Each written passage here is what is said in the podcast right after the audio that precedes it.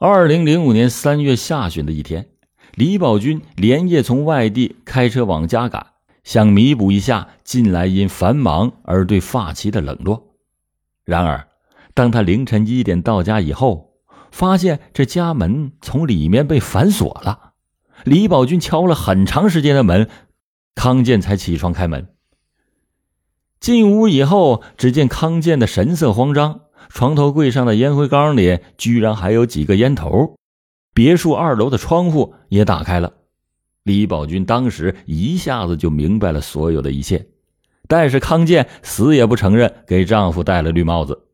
这情急之下，他也从二楼的窗户跳了下去，摔成了重伤。康健在住院养伤期间，李宝军仍然是不依不饶的追问着妻子：“那个野男人是谁？”其实，李宝军断定妻子不忠还有一个原因，那就是酒店的账面上每年盈利数十万，而妻子呢却说没有钱，于是他就怀疑妻子在外面养了小白脸，这让李宝军的自尊心受到了沉重的打击，最终提出离婚。就在康健落难之际，朱静是挺身而出，他当着康健的面数落着李宝军说。亏你还是个响当当的人物，我敢拿人格担保，大姐绝不会是你想象的那种女人。朱静还厉声的警告李宝军说：“你要是敢和大姐离婚，干脆就把我一起撵走算了，你就当个孤家寡人吧。”当时在病床上的康健一把就抓住了朱静的双手，感动的说不出话来。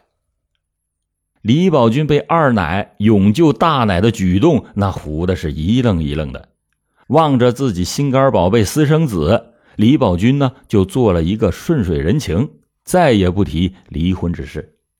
但是他已经对妻子起了疑心，并且把自己的小舅子调离开自己的身边，以防不测。不仅如此，李宝军还开始牢牢的控制产业，并且暗中将私有财产转移。李宝军的这一系列的举动，却惹急了刘成月。原来这个刘成月对康健虽然是含情脉脉，不仅是贪恋他的美色，也是一直觊觎他的口袋。李宝军财大气粗，又是本市颇有影响力的人大代表，万一他发现自己和康健的私情，刘成月不但是捞不到任何的油水，政治生命那也会马上完蛋。刘成月就想，那我就干脆一不做二不休。灭掉情敌，这样既可以解除自己的后顾之忧，又可以夺得千万富翁的遗产。这在刘成月看来，只要是控制住了情妇康健，那就等于控制住了数千万的巨额财富。刘成月把他的计划全部说出来以后，这可把康健吓了个半死。他坚决的不同意灭掉自己的丈夫。刘成月就对他展开了柔情战术，并且劝他说：“你要是优柔寡断，那一辈子也没有出头之日。”与此同时，刘成月还拉康健的弟弟康壮下了水。他说：“啊，你姐夫鬼迷心窍，他不是人，居然把你姐往死里整。”这李宝军的小舅子康壮一联想到自己在姐夫公司里失宠了。这小舅子康壮的怒火一下子就被给点燃起来。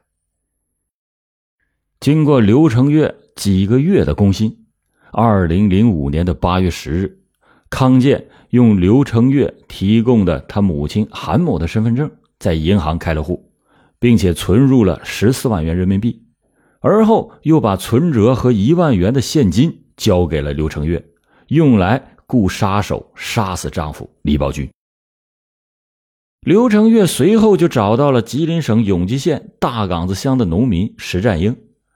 刘成月说自己被敲诈了，要石占英把那个人给弄死，并且承诺事成之后给他十万元钱。石占英很爽快的就答应了刘成月的要求，随时准备灭掉李宝军。从此。刘成月和石占英经常是带着锤子，多次的跟踪李宝军，伺机行动。但是每次都因为李宝军身边有人，没有做成。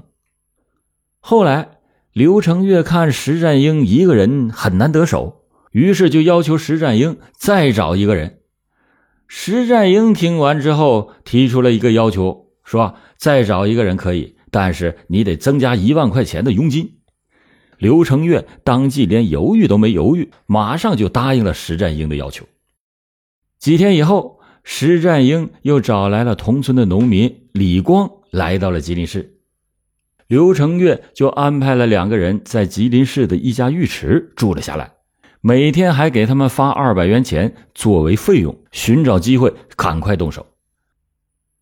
他俩每次都按照刘成月的要求到指定的地点汇合。然后由刘成月开着车拉他们出来寻找李宝军。有时候康健和康壮也会提供李宝军的行踪。时间到了二零零六年的一月十七日的晚上，康壮再次的打电话向刘成月提供了李宝军的行踪。他告诉刘成月说：“李宝军现在富祥大酒店吃饭呢。”得到了这个消息，刘成月立即的和在浴池等候的石占英、李光取得了联系，通知他们俩马上到李宝军和朱静居住的吉林市万达小区进行等候。刘成月呢，则自己开着车提前赶到了万达小区埋伏等候，以便随时掌握李宝军的动向。到了晚上七点四十分左右。刘成月看李宝军开着车回到了万达小区，马上就告诉他俩说：“回来了，就是他。”石占英和李光随即就下了车，来到了万达小区李宝军家的楼门洞前进行等候。两分钟以后，李宝军停好车，走到了自己家楼门前，准备按门铃的时候。这个时候，早已经在此等候的石占英趁其不备，用携带的铁锤照着李宝军的头部狠狠地砸了两下。可是这两下并没有把李宝军给打倒，反而是李宝军回身自卫。于是两个人就厮打在了一块李光看见两个人厮打起来，迅速地掏出了随身携带的尖刀，照着李宝军的腹部、背部以及腋下猛地连刺了三刀。随后又把李宝军的一部三星手机和一个男士背包拿走，制造出抢劫案的假象之后，两个人逃离了现场。李宝军经抢救无效死亡。这惊闻情妇在自己家门口被杀死，当时朱静是哭昏了过去。他就万万没有想到，做一个本分的第三者，竟然是如此之难。半个月以后，这起案件很快的告破。刘成月在二零零六年二月一日被公安部门抓获，第二天，康健、李光、康壮也被公安部门抓获。石占英在抓捕的时候服毒自杀。当时这起雇凶杀人案是由吉林市昌邑区公安分局侦查终结，以被告刘成月涉嫌犯有故意杀人罪、非法储存弹药罪，康健、康壮涉嫌犯故意杀人罪。李光涉嫌犯故意杀人罪、抢劫罪，在二零零六年四月二十六日移送到吉林市昌邑区人民检察院进行起诉。